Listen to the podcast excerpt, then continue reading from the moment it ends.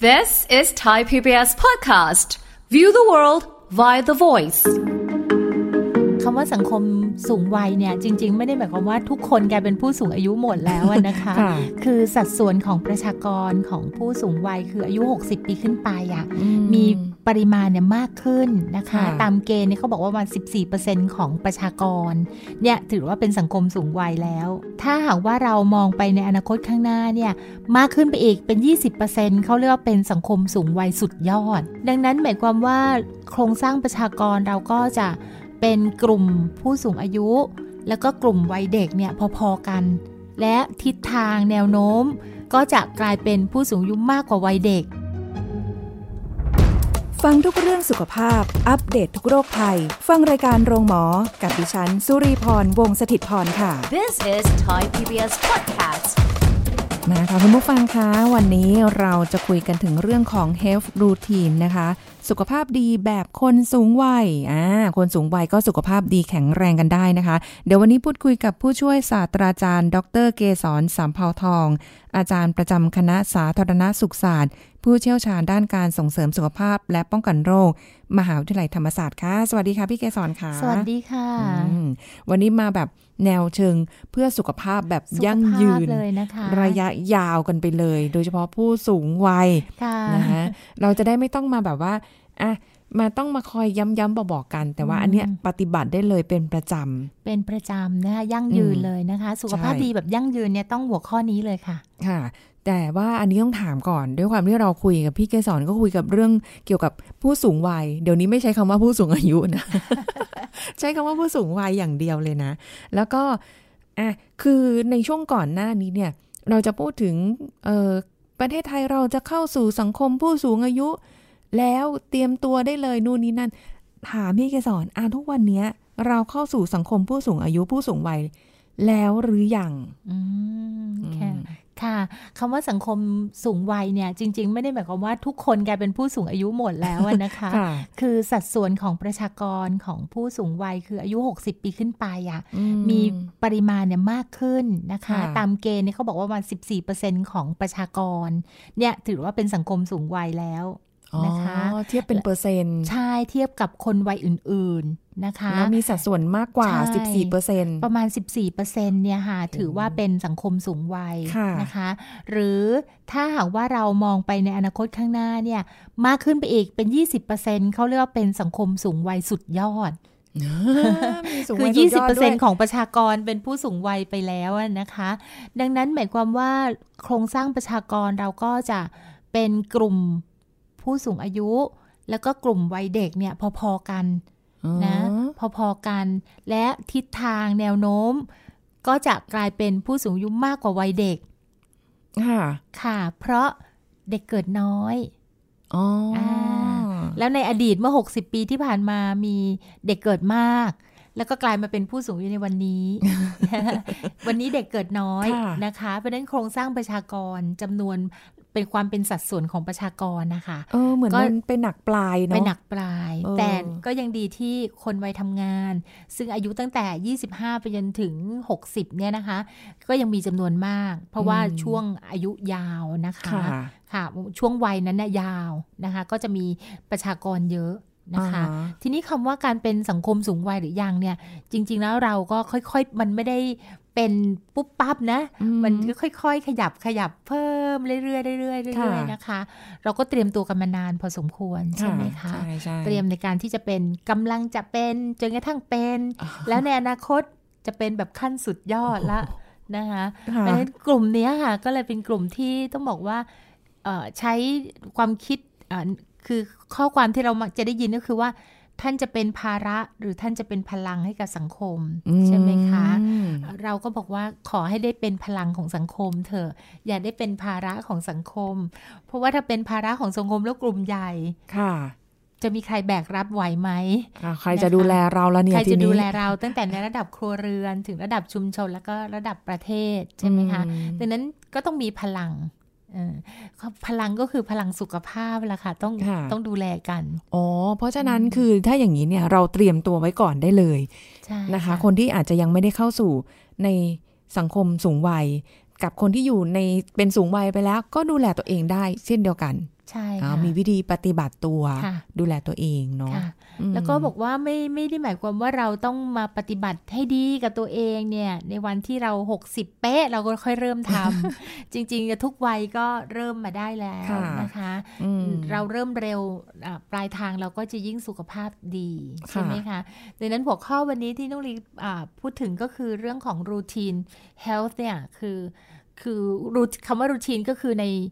การปฏิบัติ ชนิดที่เป็นกิจวัตรประจำวันใช่ใช่ไหมคะ เหมือนคุณหมอคุณพยาบาลเนี่ยเขาก็จะบอกว่าวันนี้เอ่อทำงานรูทีนอืมนะแล้วก็มีงานเพิ่มขึ้นมาอะไร รูทีนของคุณหมอคุณพยาบาลก็ต้องขึ้นไปตึกคนไข้ค่ะไปตรวจคนไข้ไปดูแล เวลานี้ต้องทำอันนี้เวลานี้ต้องทำอันนี้เวลานี้ต้องทำอันแบบนี้นี้เป็นประใช่ไหมคจำเป็นตารางเวลาหรือว่ารูทีนทุกวันต้องทำแบบนี้อืมชีวิตของเราก็เช่นเดียวกันนะการดูแลตัวเองก็ต้องมีรูทีนว่า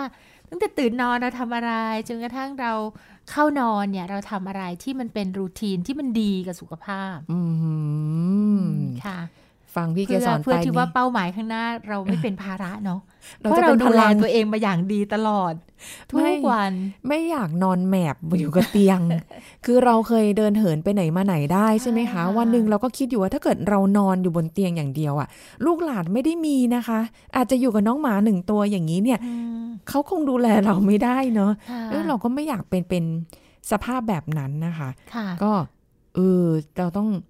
ใส่ใจแล้วแหละค่ะไม่รู้ว่ายังจังช้าเกินไปหรือเปล่า คุณผู้ฟังเราก็ต้องคิดกันค่ะแต่เนิ่นๆไม่นะไม่มีอะไรที่สายเกินไปนะคะ รู้วันนี้เริ่มวันนี้คือดีที่สุดค่ะแล้วก็บอกว่าจะบอกโอ้ยงานรูทีนดูเหมือนไม่ไม่ได้สร้างสรรค์อะไรใหม่ แต่งานรูทีนคือพื้นฐาน งานเอ่อรูทีนที่ดูแลสุขภาพนะคะเอ่อการดูแลสุขภาพแบบรูทีนเนี่ยคือพื้นฐานที่ค่ะสำคัญเลย ถ้าอืมฐานเรามั่นคง ฐานเราดีอะค่ะ ไม่ว่าอะไรจะเกิดขึ้นมันจะยังคงมั่นคง เออค่ะมันมันคล้ายๆกับคำว่ามีวินัยในตัวเองอะที่จะดูแลใช่ค่ะสุอันขนั้นภาระบวพกด้วยเลยค่ะ เราจะมีรูทีนที่ดีเราต้องมีวินัวินัยมากคือ แต่วินัยเนี่ยวันหนึ่งเมื่อเราทำไปเรื่อยๆทำจนเป็นนิสัยอะค่ะ ค่ะ ก็ไม่ต้องใช้คำว่าวินัยละ เพราะว่าเราทำจนเป็นนิสัยออจะเป็นสิ่งที่เรา เป็นประจำอยู่มันก็แล้วกลายเป็นมาไม่คำว่าขาดรูไม่ได้ทีนไปแล้วใช่ค่ะรูทีนในการดูแลสุขภาพ ใช่ค่ะอืมแต่ช่วงใหม่ ๆ ต้องขอวินัยเข้ามากำกับนิดนึงนะคะ ถ้าหากว่ารูทีนของเราอาจจะยังไม่ดีอืมอืมซึ่งก็เป็นไปได้นะคะ โดยเฉพาะอ่าคนที่เคยทำงานมาจะรู้ว่าบางทีเนี่ย รูทีนเราทำไม่ได้ เพราะว่ามีงานมาแทรกค่ะนะคะ มีปัจจัยมารบกวนอืมอะไรต่างๆ หรือแม้กระทั่งเราเราไม่ได้ชอบแบบรูทีนอะค่ะเป็นคนชอบทำอะไรแบบ ใหม่ๆทำตามใจตัวเองอะไรเงี้ยค่ะ เราไม่มีวิรูทีนที่เป็นวิถีปฏิบัติที่ดีต่อสุขภาพเงี้ยค่ะค่ะแล้วเราก็บอกว่าวันนี้ไม่ได้แล้วต้องเริ่มต้นอืมวันนี้จะเริ่มต้นเนี่ย ขอบวกวินัยในตนเองไปด้วยแล้วจะสำเร็จ ถ้าเริ่มต้นแล้วไม่บวกวินัยก็คือไม่ประจำไม่สม่ำเสมอค่ะไม่มีการควบคุมตัวเองที่ดี ไม่มีการกำกับตัวเองที่ดี ปลายทาง มันก็จะไม่ได้ทำอย่างเป็นรูทีนแล้วค่ะอืมเขาบอกว่ามีทฤษฎี 21 วันค่ะอืมไม่แน่ใจว่าพี่เกสรค่ะเคยได้ยินไหมคะว่า เราทำสิ่งใดสิ่งหนึ่ง เนี่ยได้ยี่สิบเอ็ให้ดวัได้นเกิน 21 วัน แล้วหลังจากนั้นมันจะเป็นสิ่งที่เราปฏิบัติเป็นประจำมันก็จะกลายเป็นนิสัยไปแล้วค่ะแต่ต้องให้ได้ 21 วันติดต่อกันนะ ไม่ใช่ว่าแบบไปสามวัน โอ้ยไม่ไหวพักหนึ่งวัน แล้วก็มาวันที่สี่ไม่ใช่นะคะ ต้องติดต่อกันต่อเนื่อง อันนี้ใช่ได้ยินมาค่ะแบบนี้ไม่รู้จริงหรือเปล่าเอ่ออันนี้ก็มีส่วนที่เรียกว่า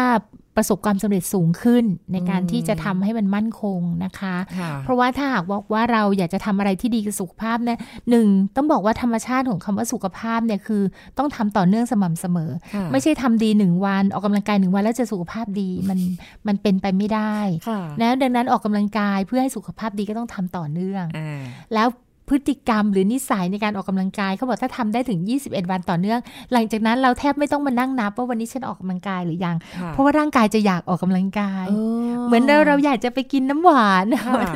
มันเรียกว่าติดออกกำลังกายเพราะมันมีความสุขจากการได้ออกกำลังกายอืมนั้น 21 วันเป็นช่วงเวลาของการที่เราได้ปลูกฝังสิ่งนี้ ลงไปในระดับของจิตสำนึกและจิตใต้สำนึกของเราว่าทำแล้วดีทำแล้วดีทำแล้วมีความสุขนะ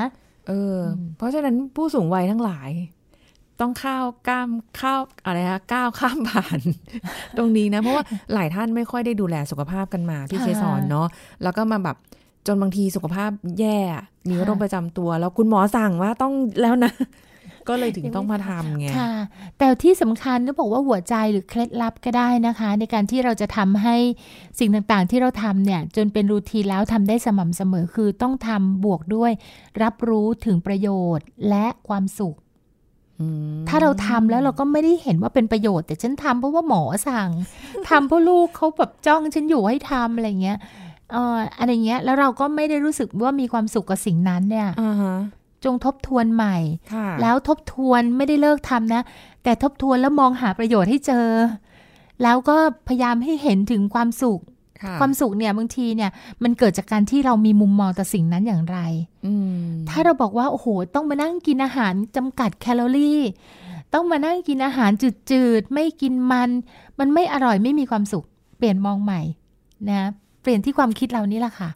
แล้วมองหาความสุขให้ได้ มองหาประโยชน์ให้ได้เนี่ย เราจะทำสิ่งนั้นด้วยความสบายใจด้วยความพอใจ 21 วันเนี่ยจะผ่านไปเร็ว ไม่ใช่ 21 วันขอให้ผ่านเถอะแล้วเดี๋ยวฉันจะได้เลิกทำสักทีเออก็ไม่ใช่แบบนั้นนะคะไม่แต่ว่ามันเห็นผลนะ ถ้าเราทำค่ะได้เนี่ยคุณจะเห็นเลยว่าสุขภาพคุณจะดีอ่าค่าอะไรที่มันเป็นตัวแดงๆ เวลาเจาะเลือดมาแล้วโอ้ค่านู่นนี่นั่นแดขึ้งนไปมาหมเชียดวนะคะเออมันก็จะแบบค่เบาลงค่ะเออแล้วสุขภาพจะดี แล้วมันก็จะทำให้คุณยิ่งแบบว่า อยากมีจะกำลังดูใจแลนะเออฮึดจริงขึ้นมาเลยจริงโอ้ทำได้นี่นะ21 วันเห็นไหมมอันนี้ก็ต้องมองหาแรงจูงใจนะคะ ว่าค่ะอ๋อเดี๋ยวคอยดูผลเลือดสิอะไรเงี้ยเออนะ ดีขึ้นจริง ๆ หรือว่าดูซิเนี่ยเดินขึ้นบันไดแล้วไม่หอบเหนื่อยแล้ว เพราะว่าออกกำลังกายเป็นประจอืมำอ่าเราก็จะได้รับประโยชน์และเห็นประโยชน์ใช่ไหมคะ แล้วมันก็ใช่จะรู้สึกดีใช่นะคะ มีความสุขจากสุขภาพที่ดีขึ้นโอ้อย่างเงี้ยค่ะ เราต้องทำเป็นรูทีน เราต้องทำประจำค่ะประจำสม่ำเสมออัอันนี้เขาบอกว่ารูทีนเนี่ยมันเกี่ยวข้องกับเรื่องของช่วงเวลา ว่าเวลาไหนควรจะทำอะไร เหมือนคุณหมอขึ้นไปบนตึกคนไข้ตอนเช้ารูทีนคือต้องตรวจคนไข้ ไม่ตรวจคนไข้อะขอไปตรวจอย่างอื่นไปไปตรวจชาร์จคนไข้ก่อนอะหรือว่าไปทำงานอย่างอื่นก่อนอะไรเงี้ยอันนี้ก็จะไม่ใช่รูทีนเพราะฉะนั้นรูทีนจะบวกด้วยคำว่าเวลาที่เหมาะควร เวลานี้ควรทำอะไร ค่ะอ่ายามเช้าเราควรอ่าทำอะไรละตื่นนอน นะคะ ที่ดีกับสุขภาพใช่ไหมคะ บางท่านก็บอกว่าตื่นเช้ามาเนี่ยก็ต้องดื่มน้ำก่อน ก็เอาแล้วแต่บางท่านก็ตื่นแล้วดื่มน้ำไปเข้าห้องน้ำค่ะนะคะทำความสะอาดร่างกายทำความสะอาดปากฟันก็แล้วแต่ แต่ที่สำคัญหลักๆ ยามเช้าคืออาหารนะคะอือืมมผู้สูงตื่วันยต้เช้าองมาแล้วอาหารอาหารที่ดีนะหล่อเลี้ยงร่างกายใช่ไหมคะ อาหารที่มีประโยชน์ก็เลี้ยงจิตใจเราด้วยว่า เออเราเลือกอาหารดีมีประโยชน์กับร่างกาย จิตใจก็จะดี อาหารดีมีประโยชน์ไม่ค่อยอร่อยเลยค่ะอ่าอันนี้ก็เป็นเรื่องราวที่บางทีเดี๋ยวนี้อาหารดีแล้วก็อร่อยแล้วก็มีประโยชน์ก็มีให้เลือกเยอะค่ะถ้าเราพอที่จะจัดหาได้ หรืออมแม้กระทั่งเราเองอะค่ะ เราเองอะค่ะสามารถทำอาหารที่ดีอืมให้กับตัวเราได้ค่ะนั้นรูทีนอันดับแรกเลยก็คือ เรื่องของความสะอาดร่างกายอาหารค่ะใช่ไหมคะอะทำให้ดีทำให้เป็นนิสัยว่าเช้าเช้าขึ้นมาเราดูแลเนื้อตัวร่างกายให้ดี แล้วก็มีอาหารที่ดีค่ะเข้าไปหล่อเลี้ยงร่างกาย อาจจะจัดสรรเมนูเอาไว้เลยก็ได้นะคะว่า เออเราจะ กินอะไรในมื้อเช้าดีใช่ไหมค่ะคะจริงๆเป็นการวางแผนอ่ที่ดีคิดไว้ก่อนเลย มันก็จะอืมพรุ่งนี้เราจะทำอาหารเมนูนี้อ่านนะคะบางท่านก็จะมีผักสวนครัวผักค่ะรอบๆบ้านเนี่ยก็อืมจะไปเก็บผักอีกก็ได้ความรู้สึกที่ดีมากๆเลยนะคะค่ะกับธรรมชาติเราปลูกเองไม่มีสารเคมีใช่ไหมคะใช่ก็ทำอาหารนะผัดอืมผักสักหนึ่งจานนี้สามารถใช้ผักที่บ้านตัวเองได้เนี่ยค่ะความรู้สึกจะดีมากๆ อันนี้เป็นโอ้รูทีนที่ดี ใช่ใช่เพราะว่าถ้า คุณไปกินอาหารที่เราเราทำเองได้เนี่ยนะ ไปกินข้างนอกนะ มันแพงกว่านะคะแพงกว่าเยอะ แล้วอีกประการหนึ่งคือ เอ๊ะเราล้างผักเอง เราใส่น้ำมันเท่าไหร่ เนอะใส่น้ำตาลอืมเท่าไหร่ ใส่ไม่ใส่ผงชูรสนะ ใส่ค่ะเอ่อเกลือเท่าไหร่อะไรอย่างเงี้ยค่ะ อันเนี้ยเรารู้หมด แต่ถ้าเราไปซื้ออาหารที่เราไปซื้อตำร้านเนี่ย มาเท่าไหร่ก็ต้องทานเท่านั้นเนี่ยนะคะค่ะน้ำตาลเยอะมันเยอะเกลือเยอะเนี่ยเราก็เลือกไม่ได้ เราสามารถคัดสรรวัตถุดิบได้เอออันนี้รูทีนอันดับแรกเลยนะคะ ตื่นเช้ามาอะไรนะคะค่ะตื่นเช้ามาทำความสะอาดร่างกายใช่ไหมคะค่ะกินอาหารทำกับพงกับข้าวค่ะอ่าต่อต่อไปไปแล้วเนี่ยนะคะ บางท่านอันนี้ก็แล้วแต่ความชอบบางท่านก็บอกหลังอาหารของงีบหน่อยอืมผู้สูงอายุสังเกตหลาย ๆ ท่านเนี่ยจะงีบหลังอาหารเช้า บางท่านก็งีบหลังอาหารเย็น เพิ่งตื่นเองนะคะ ค่ะ อาจจะพักผ่อนนิดนึงสายๆอะไรเงี้ย แต่เขาบอกว่าทางที่ดีที่สุดเนี่ย ควรจะไปรับอากาศที่บริสุทธิ์นะแสงแดดอ๋อที่ไม่ร้อนจัดนะค่ะในช่วง9โมงถึง 10 โมงเนี่ยแดดเนี่ยยังไม่ร้อนจัดโอ้โหนะคะ อาจจะไม่ต้องไปยืนกลางแดดนะคะค่ะอาจจะเดินรอบๆบ้านเพื่อรับอากาศที่มันดีๆนะคะอืมรับพลังงานดีๆ ข้างนอกนะรับแสงแดดยามสายๆค่ะนะคะ ก็ ก็จะช่วยกระตุ้นให้สดชื่นมากขึ้นอ๋อเดินเดินประมาณว่าเดินย่อยอาหารค่ะสักนิดหนึ่งอ่าใช่ค่ะเดินอันนี้ก็เดินเป็นรูทีนที่ดีอืมทีนี้บางท่านก็บอกว่ายังต้องทำงานอยู่เลยนะ ผู้สูงอายุบางท่านเนี่ยก็ยังมีธุรกิจการค้าหรือช่วยบุตรหลานค่ะทำอะไรเนี่ยก็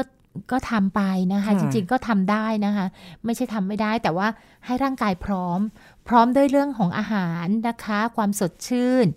การขับถ่ายอืมและที่สำคัญอย่าลืมว่าบางท่านน่ะมียาก่อนอาหารนะอ๋ออ๋ออย่าลืมกินอ่ายยาด้วยนะจ๊ะ บางท่านก็มียาหลังอาหารนะคะค่ะ อันนี้ก็ขอให้เป็นรูทีน เพราะบางท่านเนี่ยทั้งยาก่อนและยาหลังอาหารเนี่ยต้องทานตลอด ก็ถือว่าเป็นรูทีนที่ควรปฏิบัติใช่ให้เป็นประจำใช่สม่ำเสมอ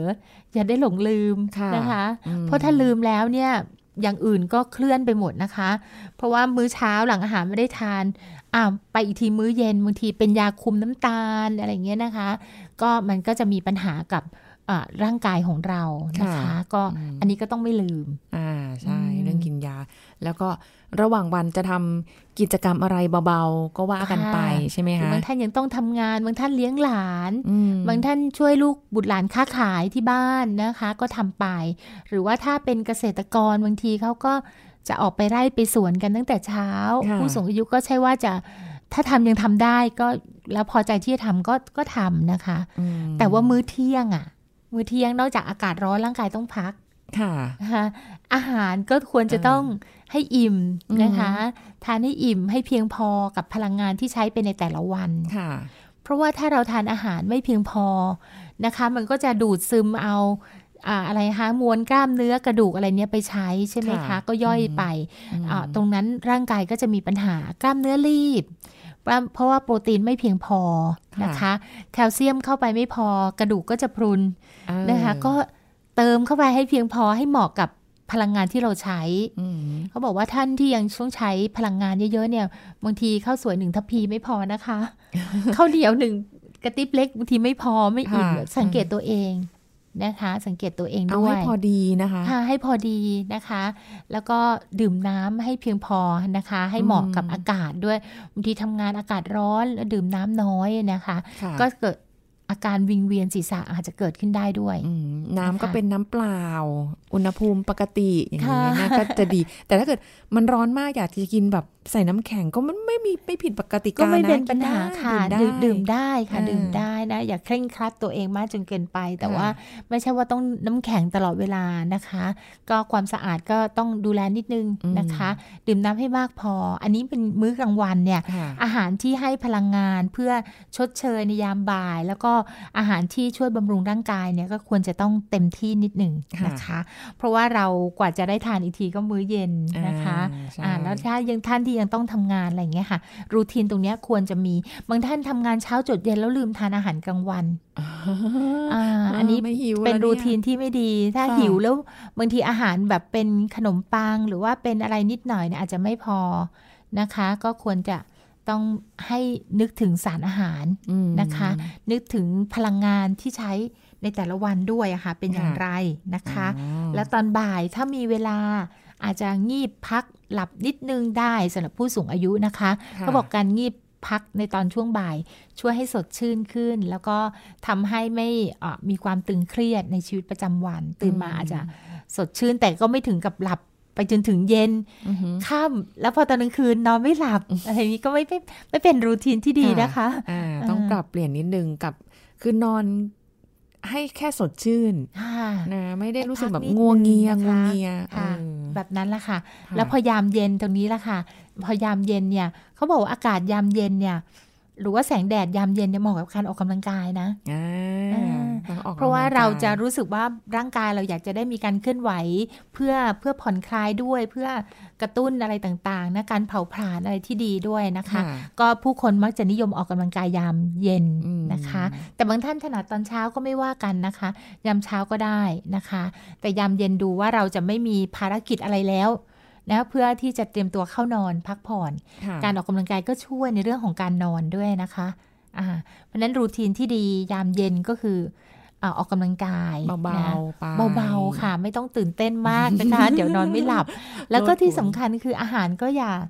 อย่าทานดึกเกินไปค่ะนะคะ ไม่ควรหลังสองทุ่มเนี่ยอาจจะไม่ควรรับประทานอาหารแล้วนะคะอืมก็เอาแค่ประมาณช่วงที่พร้อมทานอาหารนะคะ แล้วก็ดูแลเนื้อตัวร่างกาย อนามัยช่องปากค่ะให้สะอาดก่อนเข้านอนค่ะนี่ก็เป็นรูทีนที่ดีมาก ๆ เลยอืมก็ดูแล้วในระหว่างวันแบบนี้เนี่ย คือไม่ได้ทำอะไรหนักเกินไปสองคือได้มีเวลาพักงีบบ้างค่ะในในช่วงเวลา ใช่ไหมคะ อาหารก็กินครบนะ เออค่ะแต่แค่ว่าค่ะมื้อเย็นเนี่ยไม่ได้หนักหนาค่ะเออก็เบา ๆ ไปค่ะ อีกประการหนึ่งที่เป็นรูทีนที่ผู้สูงอายุหลาย ๆ ท่านทำแล้วก็เห็นว่าดี แล้วปัจจุบันเนี้ยก็มีงานวิจัยรองรับเยอะมาก ก็คือการนั่งสมาธิอืมนะคะ การอ่าใช้แนวปฏิบัติตามหลักศาสนาของท่านค่ะนะคะ อาจจะเป็นก่อนนอนแล้วก็ตื่นนอนตอนเช้าอันเนี้ยก็ถือว่าเป็นรูทีนที่ดีที่ช่วยค่ะเสริมให้จิตใจเบิกบาน ให้จิตใจมั่นคงอ่าเรียกว่ามีความสงบเยือกเย็นขึ้นได้ แล้วก็เป็นหลักยึดที่ดีต้อง หไปลายทั้ๆงท่านกายและทำใจแล้วดีขึ้นเลยอะค่ะ ก็ก็อันนี้ก็ลองดูนะคะอืมถ้าใครยังไม่เคย เดี๋ยวนี้ก็มีสิ่งที่จะสามารถค้นคว้าหาอ่านได้นะคะ ก็มีบทสวดทางศาสนาใช่ไหมคะ มีอะไรต่างๆ หรือแม้กระทั่งท่านจะทำด้วยตัวเอง วิธีการใดที่ทำให้จิตใจสงบเยือกเย็นก่อนนอน ก็เป็นการเตรียมเข้านอนที่ดีค่ะเพื่อที่จะทำให้การเข้านอนของเราเนี่ย รูทีนอันเนี้ยมีคุณภาพอืมก็คือเขาบอกว่า นอกจากเราจะปิดสวิตช์ความคิดของเราแล้วถอดปลั๊กมันด้วย เหมือนทีวี ปิดสวิตช์ไม่พอถอดปลั๊กด้วยค่ะก็คือความคิดของเราก็จะสงบนิ่ง พร้อมกับอืมการหลับที่มีคุณภาพ ก็ผู้สูงอายุจะเอ่อผู้สูงวัยนี้ก็จะหลับเร็วแล้วก็แต่ตื่นเช้านะ ตื่นเช้าตื่นเช้าค่ะตื่นเช้าบางท่านตื่นเช้ามาแบบเนี้ยก็อ่ามันยังแบบมืดอยู่อะเนาะก็อืมบางท่านแบบนั่งเอ่อ สวดดูหนังสือมนต์นะพิคะมพ์ไปหรือค่ะว่าอะไรเบาๆ เพื่อค่ะไม่ได้แบบรบกวนลูกหลานที่อยู่ในในบ้านค่ะแต่พอสว่างปุ๊บอะก็มาทำกับคงกับข้าวอะไรก็ค่ะว่าไปทำความสะอาดเบ้านได้ก็ถือเป็นการยืดเหยียดกล้ามเนื้อที่ดีใช่นะคะ ในช่ยามเช้า เห็นไหมคะ ครบ 24 ชั่วโมง อันนี้คือรูทีนสุขภาพ มีคุณภาพมากคุณภาพมากครบนั้นรูทีนเวลาช่วงจังหวะเวลาควรควรทำอะไรตอนไหนอย่างไรค่ะแต่บอกว่าถ้าเกิดว่าเราทำอย่างนี้ไม่ได้เลย นะคะ ชีวิตเราปั่นป่วนมากเข้านอนดึกตื่นสาย อาหารเช้า ไม่ดีต้องเร่งรีบ ซึ่งเชื่อว่าผู้สูงอายุแล้วเราจะไม่เผชิญสิ่งนั้นอืมนะคะ หรือว่าเผชิญก็น่าจะน้อยแล้ว เพราะว่าเราไม่ได้ต้องเร่งรีบไปทำงานค่ะต้องใช้เวลาที่เรามีกับตัวเองมาดูแล สร้างรูทีนเพื่อสุขภาพที่ดีแบบนี้ค่ะอืมแล้วก็จะได้แบบเป็นสุขภาพแบบ ยั่งยืนระยะยาว ระยะยาว คือคือไม่ได้บอกว่าพอทำปุ๊บเราจะแข็งแรงในทันทีนะคะ มันต้องค่อยๆ สะสมใช่ค่ะสะสมให้แบบเหมือนเราทำความดีสะสมความดีใช่อารมณ์ค่ะประมาณนี้ความแข็งแรงก็เหมือนกัน สะสมกันไปเรื่อยๆ วันหนึ่งเราก็จะแข็งแรงมากยิ่งขึ้น พอไปตรวจสุขภาพประจำปีอะปีต่อๆไปอะจะเห็นชัดเลยว่า เห็นชัดเลยเฮ้ยว่าเนี่ยอืมสุขภาพดีขึ้นได้จริง ๆ นะ ค่ะ ไม่ได้เพราะฉะสานั้ยนสิ่งที่เรากินไปทำเนี่ย มันกลับมาหาเราจริง ๆ ค่ะ เมื่อเราทำดีกับตัวเองนะเราต้องได้นะคะใช่แต่ก็อย่าอย่าไปคาดหวังชนิดที่ว่ามันต้องเปลี่ยนพลิกหน้ามือเออหลังมือ อาจจะค่ะไม่ใช่แบบนั้นต้องใช้เวลา เพราะต้องบอกว่าตลอดก่อนที่เราจะเป็นผู้สูงอายุเราทำอะไรไว้กับสุขภาพ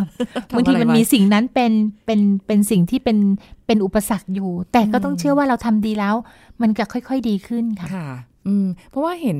ในหลาย ๆ ท่านค่ะ ที่เป็นผู้สูงวัย เดี๋ยวนี้เข้าฟิตเนสกันนะคะ ไปแบบมีเทรนเนอร์ด้วยนะค่ะแล้วใส่มีค่ะเขาเป็นมีความเชี่ยวชาญด้าน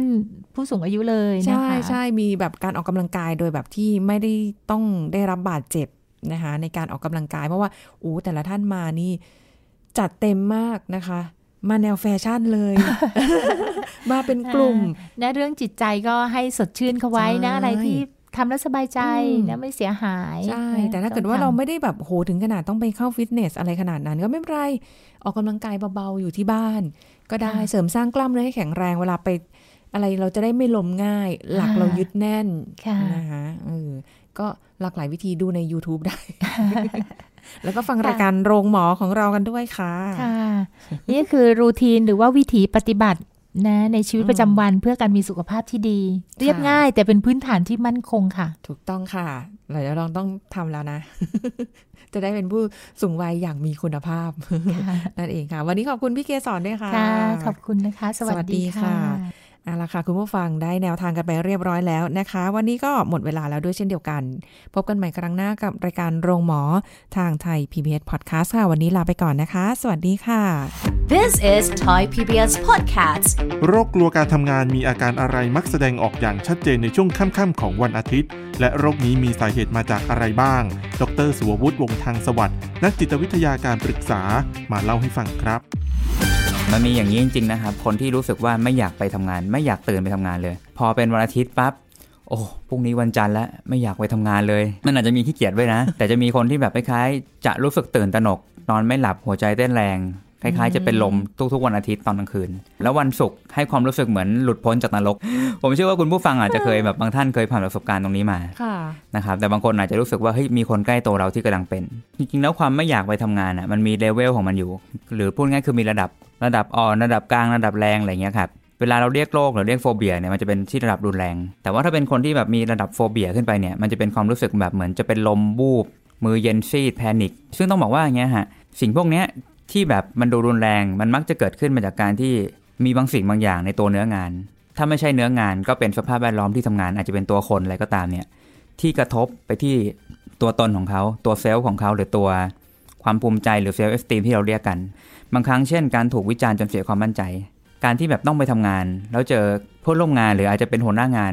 ที่ชี้นิ้วด่าตลอดเวลา หรือบางคนไปทำงานเนาะแล้วมีการนำเสนอ อันนี้ผมได้ยินในสายงานเอกชนอยู่เยอะ ที่ว่าลูกน้องเนี่ยจะต้องทำ presentation เนาะก็คือตัวที่ต้องนำเสนองานอะค่ะแล้วเข้าไปประชุมทีม แล้วในการประชุมนั้นน่ะจะมีหลาย ๆ ทีมอยู่ในนั้น การประชุม พอพูดปั๊บเขาจะรู้สึกว่าคนในที่ประชุมนั้นน่ะรอหาจุดจับผิด บางคนคิดไปเองหรือเปล่าว่าคนอื่นกำลังจับผิด แต่ถ้าเกิดเราอยู่ในสภาพแวดล้อมนั้นนานพอ มันจะมีจุดที่เราเริ่มรู้สึกว่าเฮ้ยไม่ใช่ที่ผ่านมาเราคิดไปเอง เพราะทุกคนดูไม่ได้มีใครจะทำอะไรกับเราค่ะทุกคนมีแต่ส่งเสริมให้เราแบบเอ้ยปรับปรุงตรงนี้พัฒนาตรงนั้น แต่ถ้าเกิดอยู่นานพอจนเห็นว่า มันมีคนที่แบบวิจารณ์แล้วด่าไปที่ตัวคนทำว่าเฮ้ยคุณไม่ได้เข้าใจคุณบังกากแหวนหนังสือมาใหม่อะไรก็แล้วแต่ แล้วพอหันไปที่หัวหน้า หัวหน้าอาจจะไม่ปกป้องเรา นอกจากไม่ปกป้องเราไม่พอเนาะบางอย่างที่เรานำเสนอหัวหน้าเป็นคนสั่ง แต่พอถึงเวลานำเสนอปั๊บหัวหน้าไม่ช่วย บอกว่าค่ะเด็กมันทำเป็นไงครับ เกิดความรู้สึกทั้งแบบเสียใจทั้งเสียศูนย์ทั้งรู้สึกโดดเดี่ยวไม่ถูกปกป้องอืมโดนแทงโดนทำร้ายทางจิตใจ แล้วบางทีเขาอยู่ในตำแหน่งที่ เรียกว่าเหมือนเป็นเด็กนะเนาะ จะมีคนที่แบบตำแหน่งสูงกว่ามีอาวุโสกว่า เขารู้สึกไม่สามารถเถียงหรือเอ่ยเสียงที่จะพูดความรู้สึกนี้ได้ This is Thai PBS Podcast. ติดตามรายการทางเว็บไซต์และแอปพลิเคชันของไทย PBS Podcast Spotify SoundCloud Google Podcast Apple Podcast และ YouTube Channel Thai PBS Podcast Thai PBS podcast. View the world via the voice.